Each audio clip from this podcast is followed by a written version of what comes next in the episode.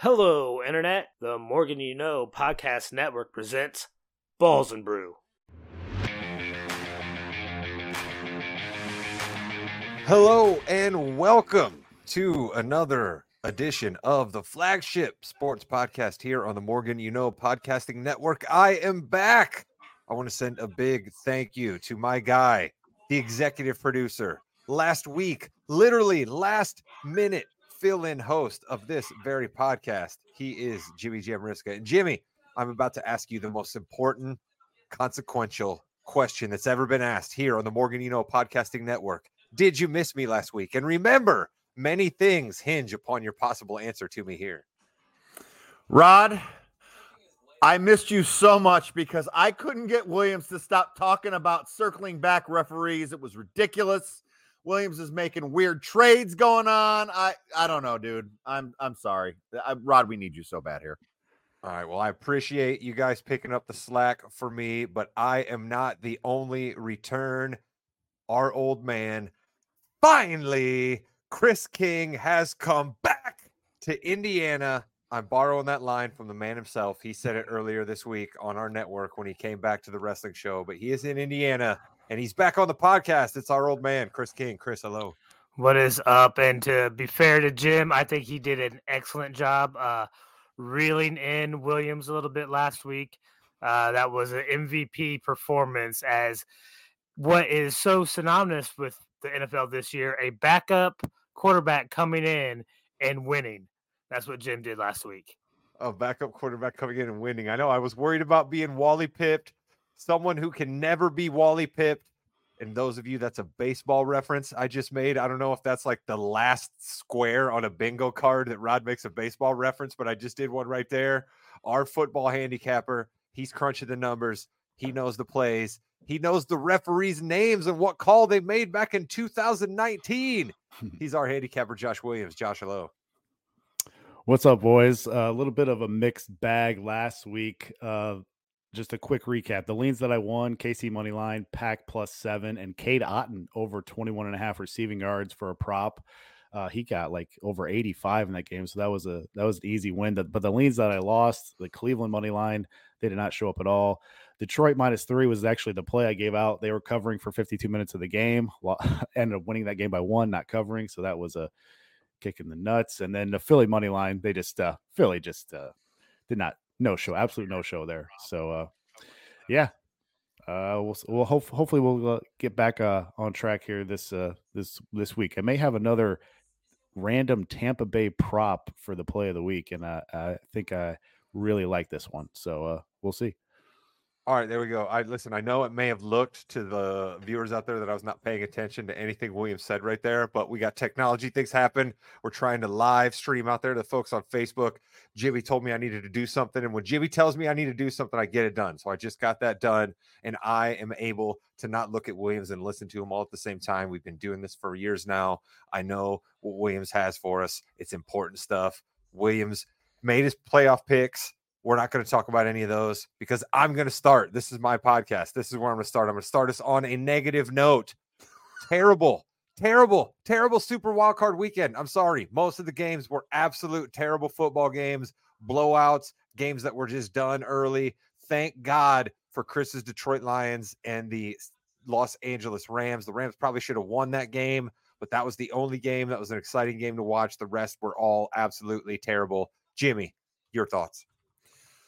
It was very boring. I will say, as a huge Bears fan, I even found it hilarious that the Packers were so good and they just kept scoring and scoring and scoring. It's like, you know what? We'll give them a little bit at the end just to make them a little. But then, uh, thank goodness the Cowboys are going to go in a completely different direction next year because that was an embarrassing loss as well.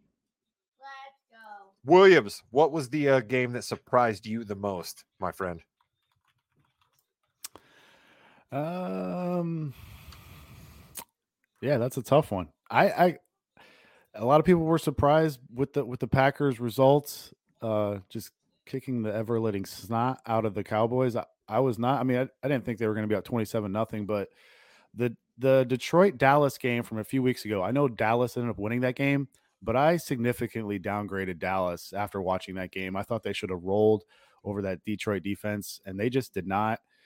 and I thought that the Packers offense was was coming in rolling, and you had all the pressure on Dak, and we know McCarthy is like three and thirteen in uh, against the spread in his playoff career.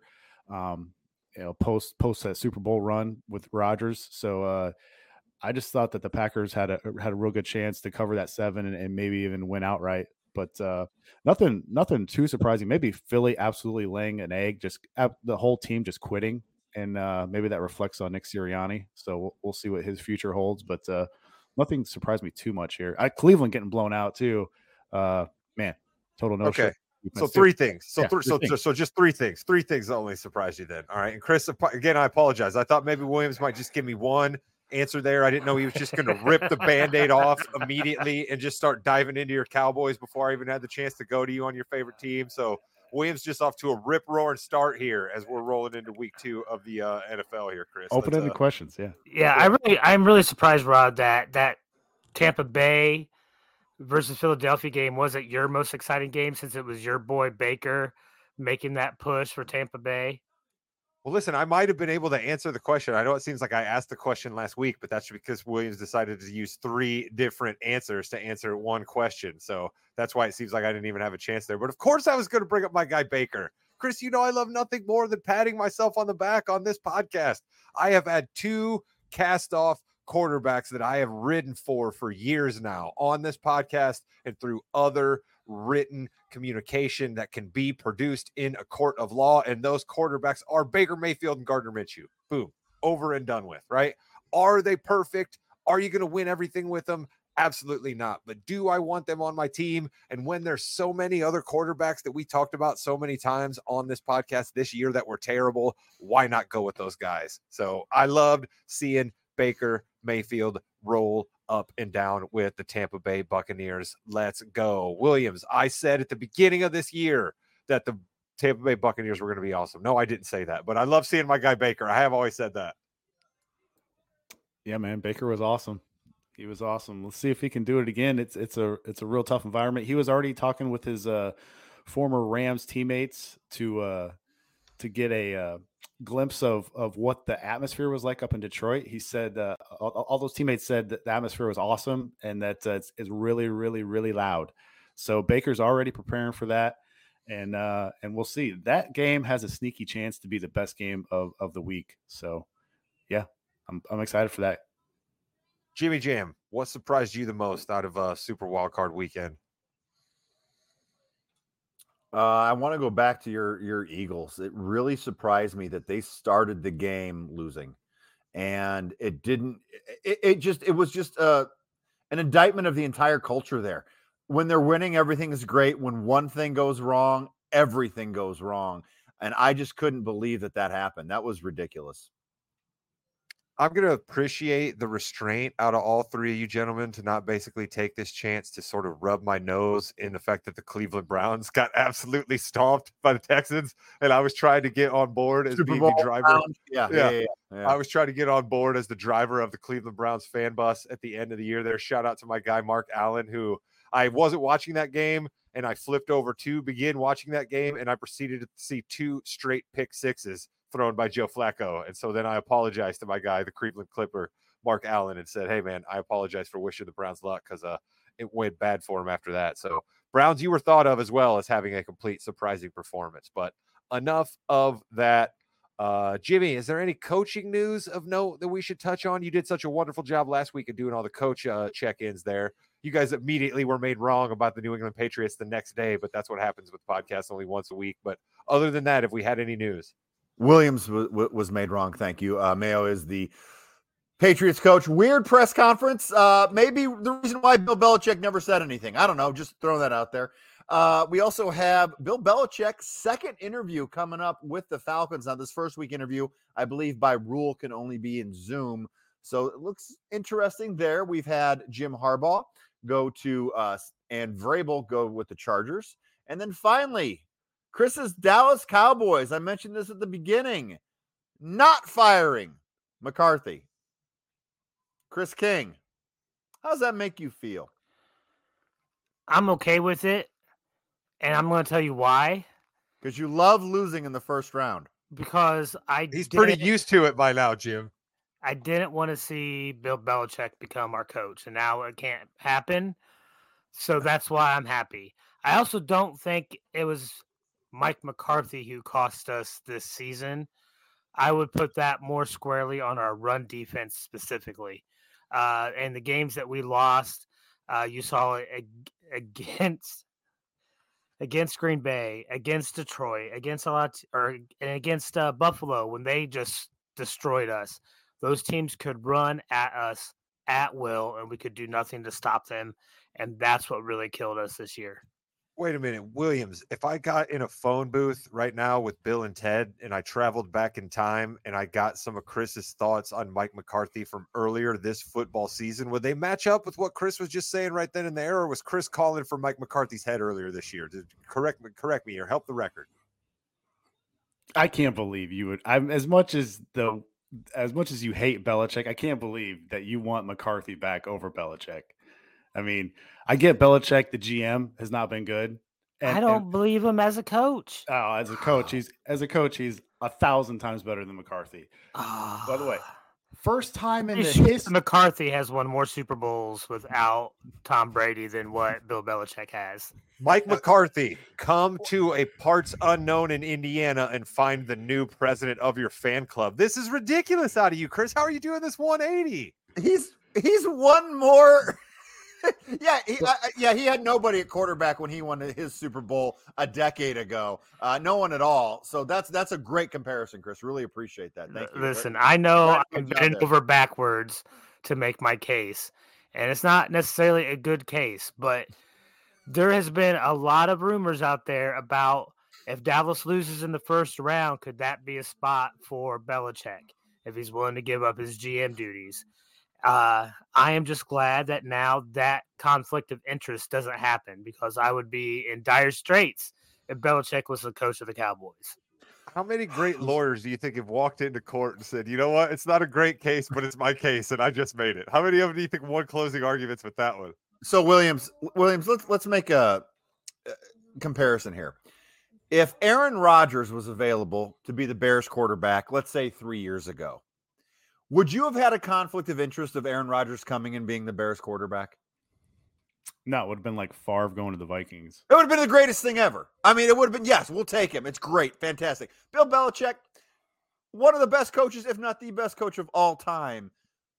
I, I'm still shocked that you would you would not want him at least to try to do something different in Dallas. Jimmy Jam, how about this? You know what it's actually like? It's like something Chris can associate with. His guy, 18, left the Colts. All right. Little broke down. Maybe not really good anymore. More over the hill than having time left in the game, but it still got the Broncos a Super Bowl. Why in the world couldn't this be the thing that gets your Cowboys over the hump? This is Belichick. This guy wins. He wears sleeveless hoodies. He doesn't talk to the press. Jerry Jones will love him. Jones can do an extra mm. hit on a sports talk radio station, his own TV show if he wants to. Hell, Jerry Jones could do the pregame interviews, and Bill Belichick would be cool with it. Come on now. No, you're not going to sell me on it. you're just not going to do it. I, for one, I don't believe he's such a great coach like you guys do. His record without Tom Brady is below 500. He doesn't win without one particular Okay, fine. quarterback. Listen, Matt Cassel still looks pretty good. I saw him doing some commentary the other day. Let's dust him off and get him out there for the Cowboys because he had a pretty good record when Matt Cassel was his quarterback. All right. What do you say to that? 11 and 5 and it's the it's the egotistical jerry jones that won't let it happen man i mean you think about this the cowboys will be going on 15 years now with jason the clapper garrett and mike mccarthy i mean that is absolutely atrocious and by the way this first time in the history of the four major sports in north america four major sports that you had a team win 12 games over a three uh, over a three year span like the cowboys did and you can't even make the conference championship game. You can't tell me that that's Mike McCarthy. I mean, he lied at the press conference when he got the job. He told Jerry Jones that he watched every play from last season, and then Jerry Jones brought brings him up there. Ed Werder asks him, "Hey, what'd you learn from last year about looking at all the plays from from last season?" He's like, nah, "I didn't really, I didn't really watch those. Yeah, yeah, I just Fine. did that to get the job. It's fine." I mean, this guy's a complete hack, man. Complete hack. There's no way he should be running the Cowboys, man. It's it's a joke. The most surprising stat that came out over all this Mike McCarthy coverage was I completely forgot Jason Garrett was the coach of the Cowboys for nine years. I was like, oh my God, what was happening? Why was Jason Garrett the coach of the Cowboys for nine years? And then the second question that that leads me to ask is why did NBC think it was a good job to let Jason Garrett do everything? He's going to do pregame shows. He's going to do color when Mike Tirico can't be there. He's going to do Notre Dame games. I'm not sure he's good at any one of those three jobs. I'm not sure he was good at being a head coach, but yet he's had all four of them, proving what a Ivy League education and semi good looks and an affable personality can get you. Because Jason Garrett seems like a good guy. I'm sorry that I'm talking this much shit about him on this podcast. I apologize that I just cursed something I don't normally do. But Jason yeah, thanks Garrett for the has explicit uh, on that one, Rod. And also, we're talking a lot about a team that last I checked doesn't have No, anything you're to right. do. Jimmy, you're right. I, and listen, thank you. I was just about to round us around the corner. You known me for too long, ever since third grade, some would say. But let's move on to the games. Some would say, and they would be correct because that's the true answer. That's what happened. we are going to talk about the games that are being played. Let's just take these in chronological order. I will do my best to try to pin Williams down for an actual, an actual, an actual Yes. pick because I've learned through text messages shortly before this that Mr. Williams right now is like these games are kind of tough. I don't know. He's trying to do his his typical Williams hedge stuff. So I'm going to get him down with some kind of a pick. But let's start with the game that they always start with. And the Houston Texans, I don't know what you did to somebody at NFL scheduling, but you will always be the first NFL playoff game. And congratulations to you because they look pretty darn good trouncing the Browns. And now they are taking on the Baltimore Ravens. And I guess the supposed NFL MVP, Mr. Williams, Lamar Jackson. Yeah, yeah. Lamar, second MVP in, in five years. It's the Shakey's Bowl, man. The Shakey's Bowl. Houston always gets it. Shout If out Bill it- Simmons. It's, yeah, if they make it to the Super Bowl Super Bowl somehow this year, that the Super Bowl is going to get moved to Saturday at 4:30, just just for the Houston Texans to, to perform in the Shakey's Bowl. Yeah, uh, Texans run a bunch of zone here. Lamar has been great versus zone. Uh, 71% completion rate, 51% success rate, which is really high. Uh, in the last 10 weeks, the Texans have played one playoff quarterback, and that was last week, Joe Flacco. How, how'd that turn out? And for the entire year, they faced one top 10 offense in EPA per play. That was the Ravens back in all the way back in week one. If you remove the backups playing in week 18, this Ravens team was six and two this year versus playoff teams. Both of those losses were inside the division. And the, the, Ravens could get out to a quick start this game. Lamar in the first half, uh, ATS in his career 50, 25, and 2. That's 67%. Harbaugh in the first half is 148, 103, and 8. That's 59%. They're the most profitable quarterback and head coach duo in the first half ATS since they've been tracking that data over the last 20 years. That's impressive. Ravens are the first team to have the first team all pro quarterback in Lamar and the number one scoring defense since the 96 Packers entering the playoffs here. And they have the best point differential versus other playoff teams in NFL history, plus 171 for the Ravens. So, yeah, the Ravens are number one in EPA allowed per dropback, but they fall to a below average defense defending the pass when you use play action. Got to believe Bobby Slowik, P- PFF's greatest, will dial up some play action in this game. And rookie quarterbacks playing on the road versus John Harbaugh are only 2 and 17 straight up with a completion percentage of just 55% and a touchdown interception ratio of only 10 to 24. So it could be a tougher game for CJ Stroud this week than it was last week at home. Uh, Zay Flowers ranks fourth among qualified wide receivers and missed tackles forced per catch. Houston grades out 26 in overall tackling this season, so that could be an issue. They've missed 130 tackles. That's one less of any team in the league. And 62% of the money, or 62, percent of the handles on Houston, 60% of the money is on Houston here, getting plus nine and a half. Uh, so it's about it's about even there. Uh, that's all the data I have for you guys. Uh, what do you guys think for this Baltimore Houston game? Jimmy, I'm going to go to you on this. All right. I'm I'm nothing if not a host who tries to bring entertainment value. All right. There are two, as I see it, absolute easy, hacky, any joke on a sports talk radio show arguments a guy could make, right? Tell me which of these two you think actually is something that does worry you. Okay. Harbaugh, experienced Super Bowl ring over first year head coach. Lock it up. Give it to me, Harbaugh, all day. No chance the rookie's got a chance in the playoffs, right? Second argument that a lot of people can easily make is rust. Ravens had to sit out. They rested a bunch of people for the last week, and then they had the first week of the playoffs off. Are they going to be rusty? Which of those two hacky, easy to make arguments worries you the most, Jimmy? Uh, of the two, it would be the rust for the Ravens because I think Ryans is an unbelievable coach. I know they uh, a lot of people saw on the sidelines. There's a nice uh, video of him just telling the cornerback, "This is what's going to happen, and you're going to pick it, and you're going to go," and it's exactly what happened. He is very into it. I don't. I'm not worried about him at all. The rust factor does play into it a little bit, I think, uh, although it is hacky. You never know what can happen. You need to stay on top of your game, and missing any part can throw you off a little bit. So that would be of the two, the one I'd worry about the most. All right, Chris, I'm going to go to you on this. Do you do you really want to come on this podcast and pick a rookie quarterback over Lamar Jackson, a guy who's about ready to roll to possibly his second MVP? Are we really about to do that?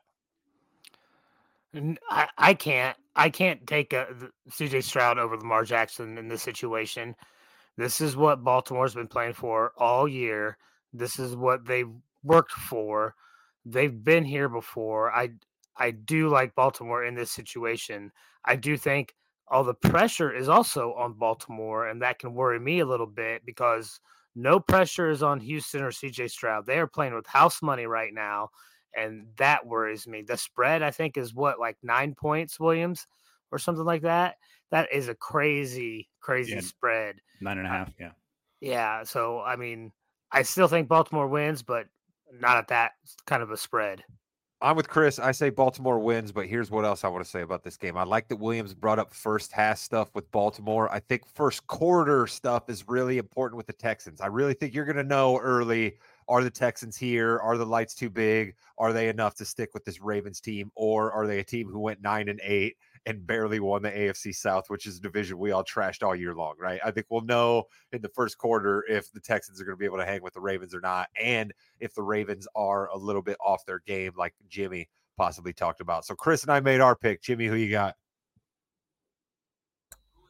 I have the Ravens winning this game. I also have uh, not from the chat, but from the chat to my left over here. Real quick, Jackson Jamriska has a take. Uh oh. After watching that Eagles game, he thinks they should blow it up. No more Sirianni. They're not a contender anymore as they stand. They need to blow it up and make radical changes. How about that, gentlemen? Wow. Wow. Flipping over to the NFC, Jackson Jamriska is while we're talking about the AFC playoff. Yeah, timing isn't isn't the best, but hey, you know what? I appreciate the uh, uh, the the talk. And also, if you have any comments to throw in our chat, please do so and we'll get you on right away. There you go.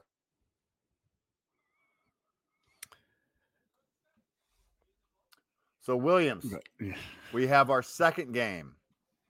We are going to go Saturday at 8:15 Packers and Niners are Packers at the Niners. I know I got a Packers fan to my left over here. Give us some thoughts on that. Give us some thoughts on that. Yeah, uh, let's going back to that game from last week. The, the Cowboys' rushing efficiency all year wasn't that great. That's one way to beat Green Bay, and now the Pack have to go up against the number one rushing offense in the league on the road in the Niners. You know, yeah, San Fran will be rested coming off their bye here with extra preparation. And Joe Barry's D has just not been good covering tight ends. They haven't been good covering the slot. Uh, we we talked about they haven't been great versus the run. So pick your poison here. Run CMC, Deebo, Kittle. I mean, uh, the Pack also played one of the easiest schedules of opposing offenses this year. I mean, they lost to Tommy Lasagna. They played rookie Jaren Hall for the Vikes. He didn't even make it to the second half. And they played Brett Rypien when he got a spot start for the Rams. Look, they're 27th in DVOA on D for the whole year. you made year. that guy up. That guy didn't start at quarterback. You made that guy up. You tried to sneak that by everybody. I know a lot of quarterbacks played this year, but that dude didn't play. You made that. According to Chris, he's better than Justin Fields. Brett Rypien. Brett Rypien, the, the nephew of the 1991 Washington Redskins starting quarterback Super Bowl winner, Mark Rypien. I was gonna say it sounds like a uh, made up Madden name for a future quarterback in the game. uh, but yeah, that, if you if if you want to argue that the Pack D Pack D has been better lately, I would say go to. I wouldn't. I wouldn't make that argument because most Packer fans want Joe Carroll, Joe Barry Carroll fired. So I wouldn't make that argument. Yeah, I mean they're 27th for the whole year, but if you go to weighted DVOA, which is over the last six games, they're even worse. They're 28th. So I mean the Pack will probably play a ton of three wide, and they'll probably play extremely slow. The last 10 weeks, the pack ranked number two in time of possession per drive. The offense tries to mask how bad that D is. And the coin toss is real important here because What? LaFleur, the LaFleur has taken the ball the last five times and they've went down and scored every single time. And one weakness that San Fran does have is coming from behind uh, if you get down multiple scores. So uh, now, the, Look the- out.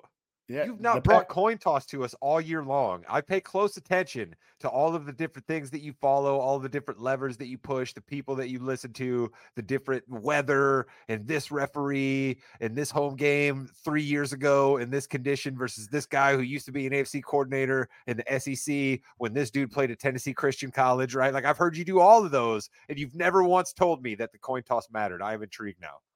How about this? If they show it, if Green Bay wins the toss, I guarantee that they're going to take the ball here. And San Fran might even take the ball if they win the toss. Like remember back in the day, like you never, you always deferred, you always deferred, and now uh, it's getting it's getting to be like 50-50, and some teams take the ball a lot more.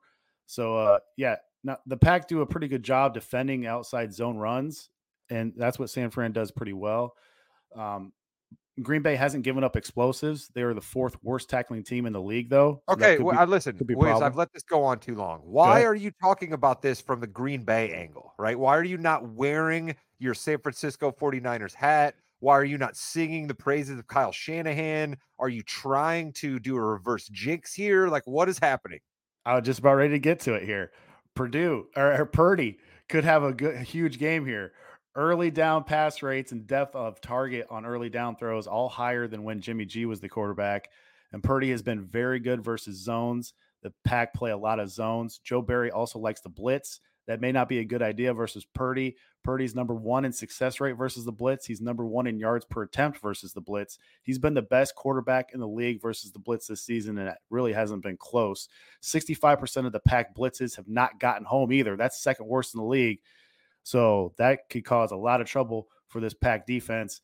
And on the other side, the Niners D has a 60% pressure rate. Get this when Bosa, Chase Young, uh, Javon Hargrave, and Arik Armstead, Arik Armstead are all on the field at the same time. Now it's relatively small sample size, but that is a ridiculous number because if any of them are off the field, that number goes down to a 35% pressure rate. And similar to the other game, 52% of the handle is on Green Bay, 53% of the money is on Green Bay. I think what these last what these first two games here show us is that the public the public gets I think too caught up in what they just saw and they just saw Houston and Green Bay put on an awesome offensive performance, but now they have to step up and play the two best teams in the league. And so we'll see here. I, I think San Fran, I don't think Green Bay is going to be able to stop the San Fran offense. Chris, you going to pick an upset here? No, I don't think I can. I, I got to give it to San Francisco. They're the better team. I mean, there's no way around them being the better team. This is the playoffs. Better team should win. Jimmy, how about you? You predicted an upset here? Nothing would make me happier than the San Francisco 49ers beating the Packers, which means I'm going to pick the Packers to win because they're going to win. I don't know how, but they're going to win. And it's going to really tick me off.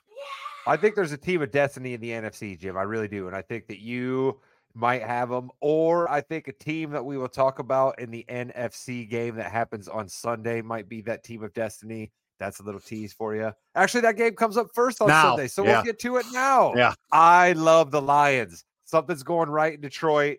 Dan Campbell is awesome, right? Jason Goff is a great story right now. Jared Goff, not Jason Goff. Jason Goff's probably a good guy too. I believe he's a He and uh, Landry Fields are playing in the uh, over in the corner. Yeah, yeah. I believe Jason Goff is a podcaster out of Chicago, but Jared Goff is who I meant to talk about, the quarterback for the Detroit Lions. He's going to make for great copy leading all the way into the Super Bowl. I love the Lions. They should have lost to the Rams and they didn't. That gives me team of destiny vibes. Chris, we know you love the Lions, so I'm going to come to you first before we get Williams' hard numbers. Yeah, listen, I am so happy to see you finally recognizing the Lions for what they are, Rod, and that is a, a new beast of the NFC. Uh, they have the heart and the mindset that you want to see and, and a plucky underdog story that def- defies all odds and and goes places the franchise has never gone before and make it to the Super Bowl. That would be the best story we could see from the NFL this year. There you go. The Detroit Lions, the Star Trek of the NFL, to boldly go where no one has gone before. Chris told you right there. Jimmy Jam, let's come to you before we get Williams' hard numbers. We're all going to get the chance to talk before Williams does. How about that for a switch up? I like that. I'm going to be short and sweet. Lions are going to lion and they're going to win. Go Lions. Wait a minute. If Lions are going to lion, they're going to lose. I like how No. you switch it on everybody. No, it's new. It's the new It's Lions. new Lions. They're going to New lion. 2024, Jimmy. I like what you did there. Williams. Yeah. Go ahead. Tell us what we're wrong. Yeah, the Lions are favored by six and a half here. And when Goff isn't blitzed, check this out. He's the number one passer at PFF, believe it or not. Is that the Ben Johnson effect? Maybe. But when Goff is blitzed, he drops down to the number 22 graded quarterback. Detroit is number one in rush yards allowed. Uh, but Tampa doesn't really run it to begin with, so we may see Baker drop back like 50 times in this game. More, more on that in a second here with this prop later on. Uh, this is the most expensive divisional round ticket in NFL history for this Detroit game and these Detroit fans. And the Detroit will be playing back-to-back home playoff games. Wow, that's kind of crazy because I mean, I don't know about you, but, I, but Detroit's really been on a boom for like the last decade. Man. Things have been going great for everybody up there in Detroit. I'm excited that they now have to pay the highest price ever to see their Lions finally after winning a playoff game. Congratulations, City of Detroit. The NFL behemoth is now screwing you. Well, Listen. Rod, they're not buying Pistons tickets, all right? So they're saving that Hmm. money and going to the Lions games. Touche. hot, hot, hot ticket. And they're not buying Tigers tickets either. So, yeah, Detroit playing uh, back-to-back home playoff games for the first time in their history. But the Bucks D might be a little bit better than the public thinks now that they're healthy. When the core Bucks eight defensive unit is on the field at the same time, they are uh, more than two times better than the Browns were this season versus the run in EPA. That's Kancey, Vea, Shaq Barrett, White, David at linebacker, Winfield, Dean, and Carlton Jones. When those eight guys are on the field for Tampa, this D is nasty. All So household names. Everybody listening right now knows exactly who every one of those guys are just by their last name. All household names. the Lions are going to be able to run it as much as they want or as much as they usually do. So uh, I expect Ben Johnson to, uh, to to dial up some play action here. Okay. ironic- All right, Williams, you said his name twice now, so I got to stop you there. All right. When he signs his head coach be contract, no, no, no, not no, no. If there, if there should be some sort of like gold statue or like some new piece of art or like a high-powered microphone, you should be getting some sort of royalties off Yeah. of the check that this guy's going to cash from all of the all the smoke you've been blowing up his ass all year long. I'm going to be big fan of whoever signs Ben Johnson and Bobby Slowik for that matter. It could be the Titans.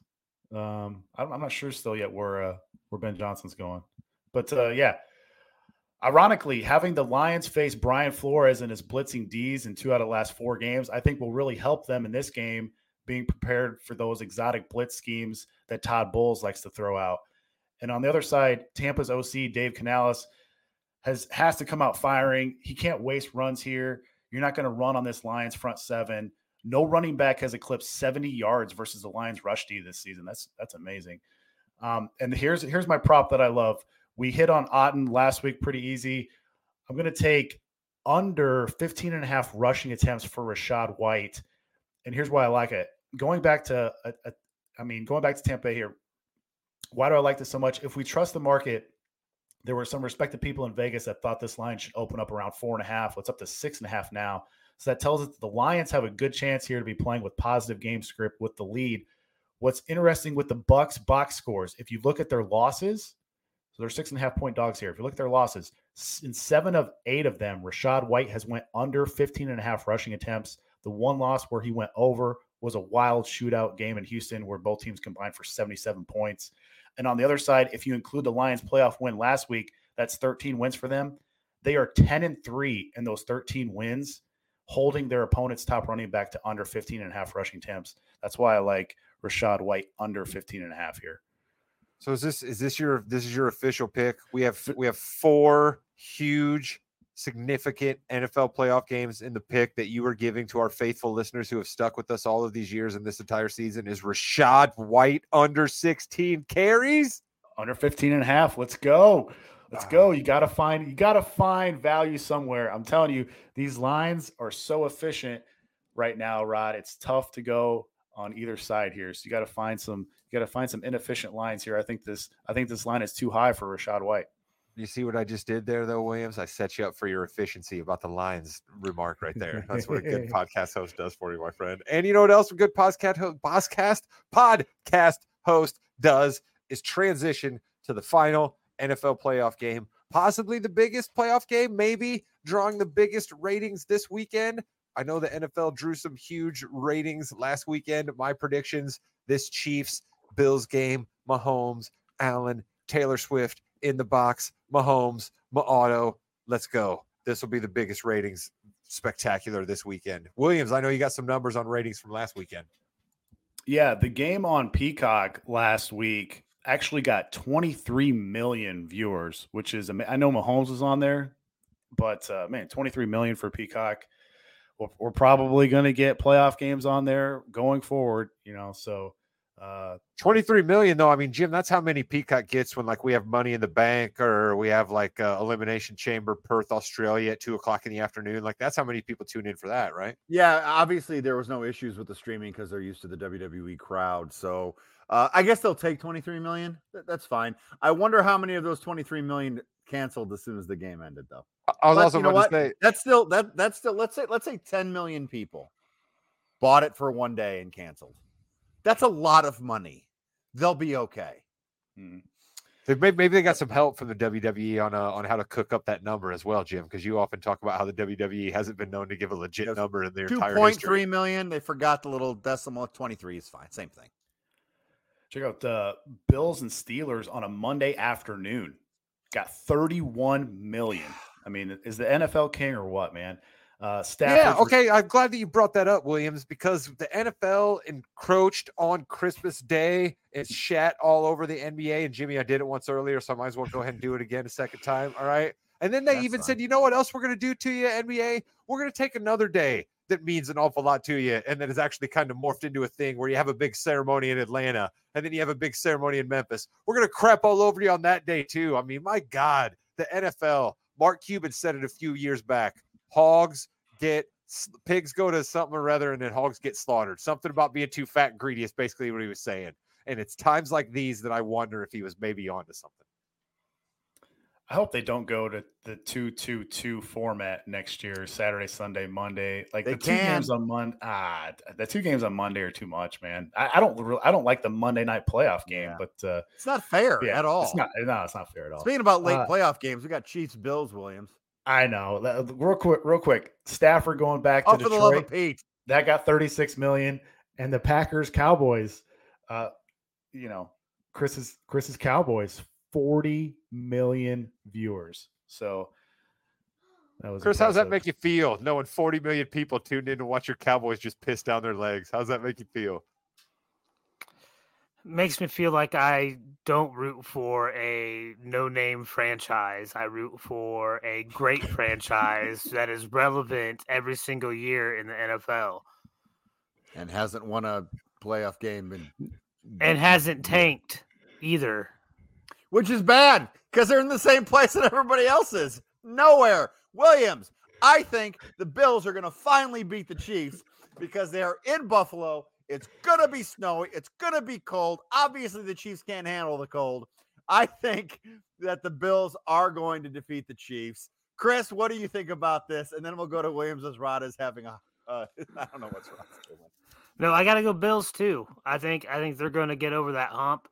We know Kansas City has shown some cracks in their offense, so I think Buffalo actually gets it done. They've been a really, really solid team these last few weeks. All right, Rod. Before we go to Williams, I'm taking over. There Rod, you are. I love it. Let's go. On Chiefs Bills. Uh, I, listen. I was driving the Buffalo bus, right? I was driving the Cleveland bus, and I was driving the Buffalo bus. Apparently, I like driving buses from cold locations and then driving them towards the playoffs. So I was on the Bills bus, and I was on the Cleveland bus. The Cleveland bus ended up like speed. We will see where my Buffalo bus takes me. I'm not entirely sure that I like the destination. I enjoyed Kansas City. I thought they seemed like they were having fun playing football again. Patrick Mahomes didn't seem to hate every one of his teammates. Andy Reid was seeming to dial up some interesting plays, and they didn't let that cold temperature bother them at all. I was a little impressed with the Chiefs. As much as I've been driving Buffalo bus, give me the Chiefs. Williams, as you said, this is going to be one of the bigger games. Give us a couple of uh, nuggets uh, for our betting wishes. Yeah, th- this will be the second time since 1970 that two quarterbacks from different divisions will have played each other seven times in a four year span. I'm sure you guys can guess the other two. Manning and Brady did this from 03 to 06. The Bills and the Chiefs, the two most winningest AFC teams since 2020, if you include the regular season and postseason. And since Joe Brady took over the Bills play calling, they've been the run heaviest team in the league. That's surprising. Buffalo's pass rate has went from eighth in the first nine weeks to 32nd, dead last in the last 10 weeks. But the Chiefs can't def, def, they really can't defend the run. They're 27th to DVO versus DVOA versus the run. Now, Jimmy did say a couple nuggets, Mr. Williams. I think you've Yeah. already delved into a handful of nuggets at this point. Okay. Let's Give let's us the fast- best nugget. Give us the let's- best nugget. The best nugget. The one that the one that jumped off the page at you. Let's fast forward to ref stats. Shawn Hochuli's crew calling he called the fewest defense PIs and the fewest illegal contact penalties this season. The Chiefs are eight and two straight up when Hochuli refs their games. Meanwhile, the Bills are only one and three straight up with Hochuli. Ay, that's not great for Buffalo fans. Eh, But other than the two wins against Miami, guess how many other wins the Chiefs had versus the other 12 playoff teams this year? If you would have guessed zero, you would be right. That's also surprising. No other playoff wins other than Miami this year for the Chiefs. Yeah, Uh, but the- Miami's also not good. Miami has a bunch of not wins versus great teams. So how good's even that win? Exactly, the two wins. Yeah, KC gets a two-day rest advantage here because the Bills wild card game got pushed back to Monday. Yeah, this is uh, this is a tough one, man. Uh, I love. I don't Thanks. think Williams made. A, I don't think Williams made a pick the entire podcast. I don't think Yeah. he made a pick the entire. Literally your job. yeah, yeah. Let's. uh I'm gonna. I'm rooting for Buffalo here. All I'm right, that's fine. Listen, you know what? Yeah. We ran over a little bit because you know what's happening to us. We're like a we we've been together too long now. We all know how to push each other's buttons, and we start fighting, and then we get sidetracked. Right? We do earlier balls and brews. We'd have an outline and we'd stick right to them because we needed to flow by that. But now we just want to get back and forth at each other. And if you want to hear us argue even more, stick around a couple more minutes here as we say goodbye to our guy Josh Williams and Jimmy Jamriska, fill-in host producer extraordinaire will lead us through the NBA fast break.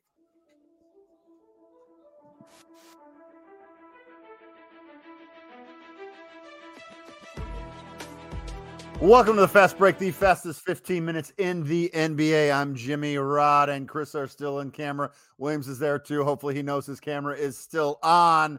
We have a wins league that we don't even need to talk about anymore. Because I will tell you this, Rod, I did your team first. My team was still beating your team, and I had two weeks of wins I didn't put in yet because we didn't do balls and brew last week. Uh, Rod, you've got 184 wins overall. Um, Chris, 201 wins.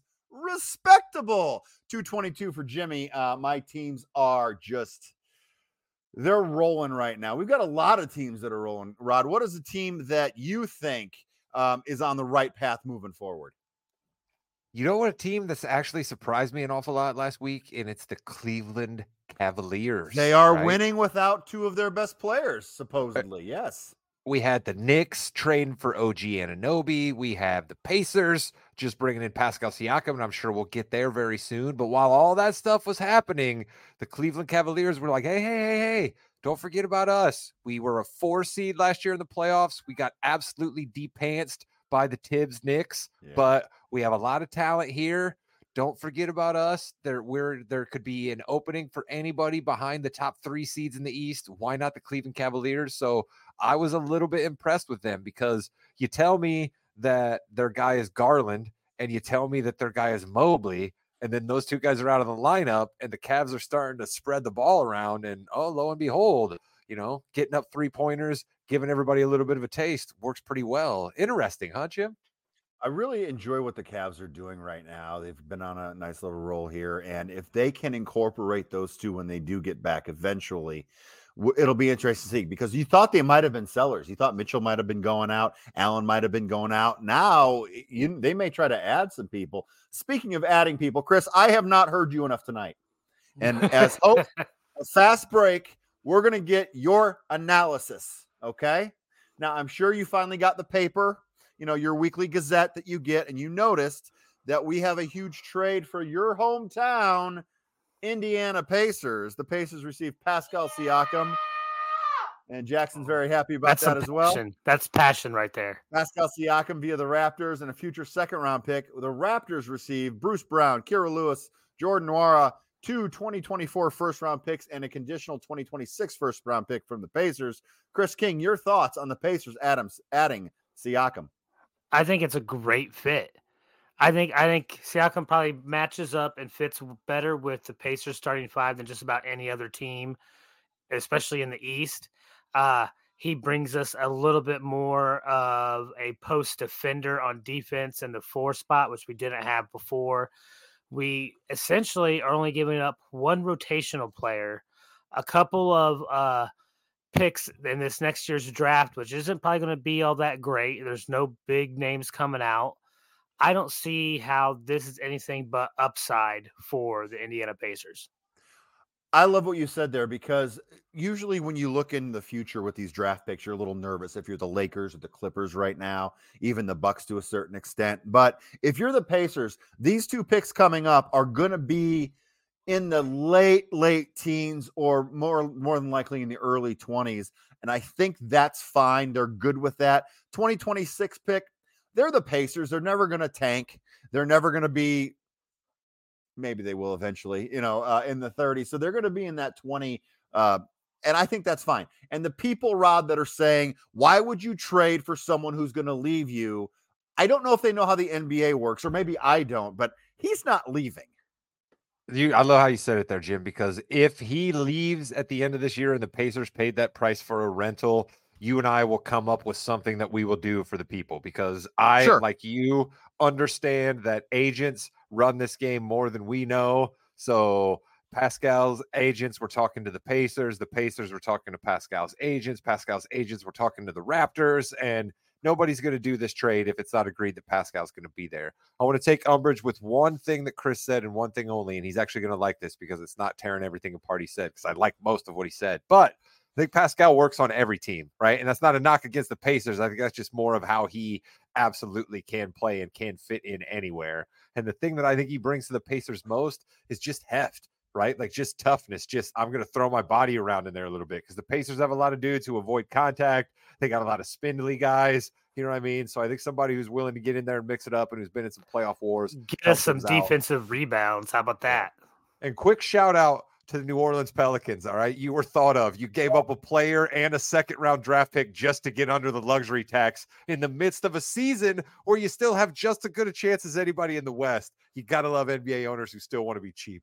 I think that saves them like $14 million, which is pretty nice. But Rod, it's been a positive show so far. Let's get negative. We have to, have to, have to do something about this situation. The momentum is dying. I don't understand no more distractions, but I do believe we should all follow one path in life hubris and ego and pride. Sorry, all that was a complete lie.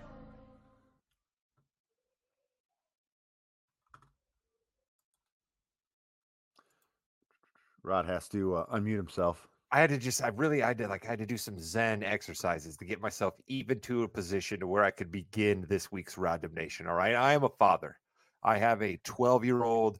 I have, as I get older, learned to be a little more patient. I have learned that the younger generation needs to get their chance to make their mistakes. They need to get their chance to shine. They think they have the right to say more things. They have more platforms and abilities to say things.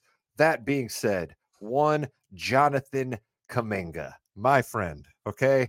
I do not know what planet you came from, but when you thought it would be a good idea to release through your agents and then sort of say yourself to a camera and to reporters, I don't think Steve Kerr's the right coach for me or the right coach for this team. Come on, my guy. Come on. All right. I'm not going to sit here and tell you that Steve Kerr is a better coach than Erik Spoelstra or Red Auerbach or Phil Jackson or any of the Illuminati that make up the coaching greats throughout NBA lore. But I will tell you, the man has a whole bunch of rings. Okay. And he's been the coach of the Golden State Warriors for quite a while. And you are a youngster. You're supposed to be seen and not heard. Continue playing good on the court. Don't necessarily challenge your coach and then be surprised that the coach you just openly challenged doesn't want to play in basketball games. So again, younger generation, I want to pop you, prop you up. I want you to be positive. I believe the children are our future. The great Whitney Houston said that. But Kuminga, maybe it's time for you to shut up for just a few, just a few. Chris, you are of the generation who uh, speak when you're spoken to. Kuminga should have listened, right? Yeah, um, it's called uh, if nothing else, at bare minimum, respect your elders, uh, respect people that were successful in the business, and I, I got to tie off. Respect your elders. That's rich coming out of you because that's literally everybody you talk to. But I'm sorry, okay. But I'm I'm a little bit surprised. There was one thing out there that happened last week, Rod, that rubbed me a little bit more raw than what that did. And I'm talking about Chicago Bulls fans, all right? And booing the widow of Jerry Krause when they were inducting him into their Ring of Honor or their Bulls Hall of Fame or whatever it was, but still booing the widow is is just below the belt. Okay, Rod okay. pro booing okay. widows. Okay. Okay. No, no, no, no, no. Hold on, Jimmy. I love that you yeah. said that, and I knew that you would because you're you're a man who goes after humor, and I appreciate that out of you. Okay.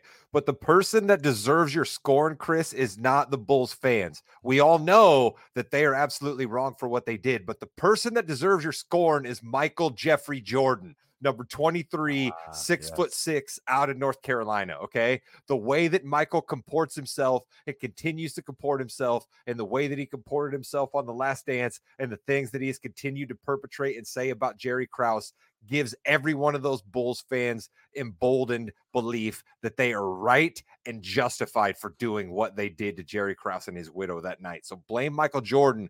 Don't blame the Bulls fans. So I blame the director of the show because why do you stay on the widow the whole time when she's starting to cry?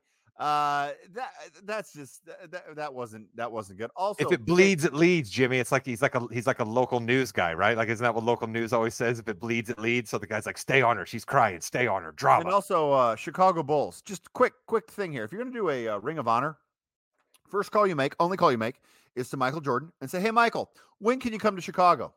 Oh, I can come uh, in uh, in July. Well, guess what? That's when we're doing the Ring of Honor. You've got to have him there. It doesn't matter what your schedule is. You have him there. Luke Longley, awesome. I'm sure Dickie Simpkins was involved somehow. Um, Randy Brown, I believe, was there. Uh, otherwise, just can a Jud Buechler get a shout out here? Can we I get a Jud so. Buechler shout out here? All right, we need to go more positive. And what's more positive than the Kings hardwood hierarchy.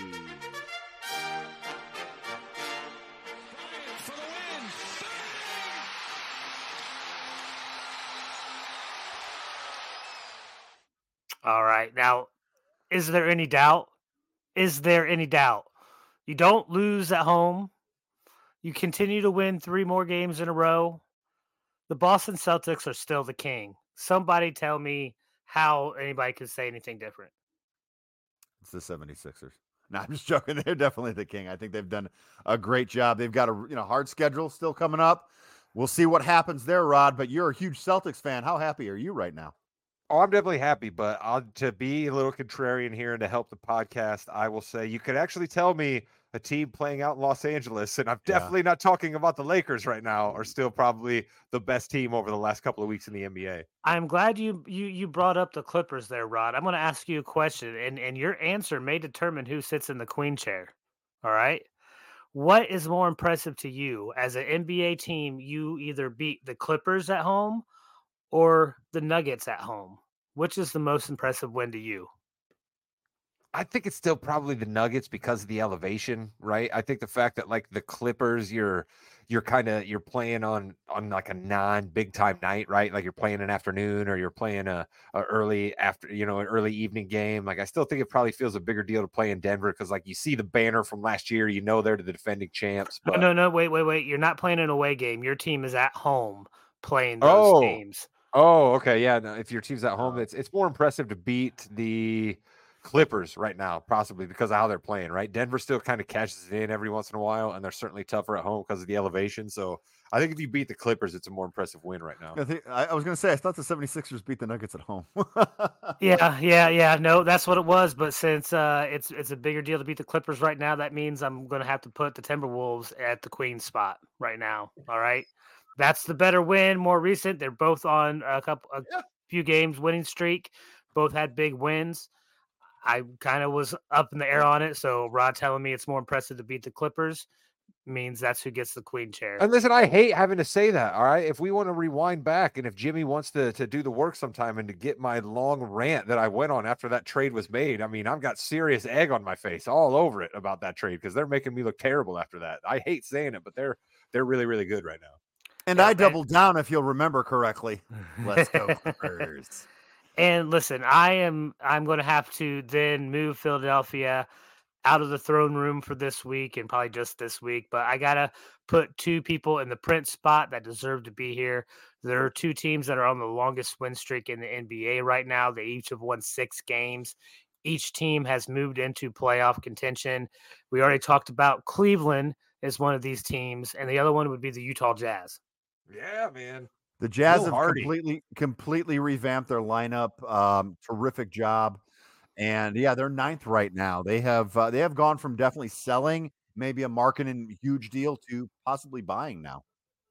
And you know, Jimmy, I come on here and I've talked about how I rue the day that the Celtics got rid of Ime Udoka. Perhaps I should just rue the day that the Celtics allowed Will Hardy to go out the building with Danny Ainge, because what could that guy be doing? But then again, the Celtics are still the best team in the NBA. Yeah, I, yeah. Get mad at Joey Maz here. I, have a I have a suggestion. He's Mr. got King, the highest winning percentage ever in the first two years of his career. Know, but he way. also has Jayson, Jayson Tatum and Jaylen Brown. So Valid. let's not give the guy too many flowers. But Mr. King, I have a suggestion here. I think moving forward, we should call the number three spot the two princes spot, and you should always have two. I think that's what we should do moving forward. And I think we should now change the name of the court of jesters to, frankly, just teams on Rod's wins team. Because usually every team that you talk about at the bottom here, I have on my wins team, right? Whether we're talking about the Spurs, whether we're talking about the Pistons, whether we're talking about the Hornets, I've got all of those teams on my wins team. The Hawks. Well, we're going to talk about a team in this court of jesters, and it's just one team this week. It's a team that shouldn't really be here. They had been playing well up until really January, and I'm talking about the Houston Rockets. Thought you were going to go there. Yeah. They have really fallen apart. They're falling out of the playoff spots, even the play-ins. It's not looking good for them right now. They got to do something to turn it around quick, but they have looked just about as bad as anybody in the last week or so.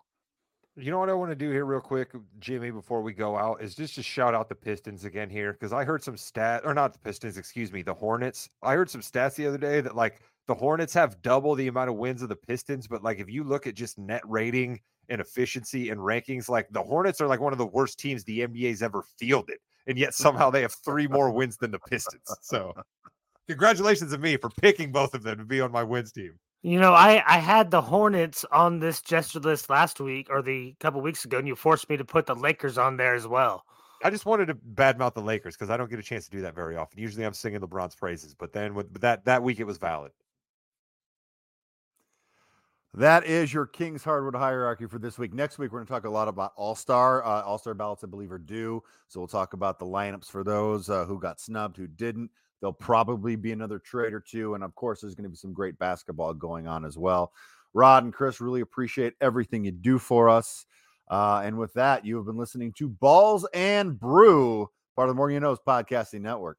Hey, listeners out there, if anybody has like an Ashley furniture home sale happening, or maybe like a Home Goods or a TJ Maxx, we're going to need a table here on this podcast really, really soon. I don't know if we want to get like a mahogany table. I don't know if we want to get like a big round oak job or if you want to get like a picnic table, but football is going to be wrapping up soon. And we're going to have extra basketball content to bring to you that's going to involve a table. So, suggestions for what kind of table you want that to be. Goodbye, Internet.